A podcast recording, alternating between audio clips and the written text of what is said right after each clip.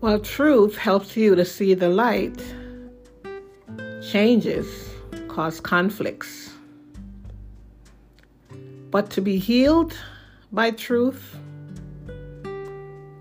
we have to face our conflicts. Why?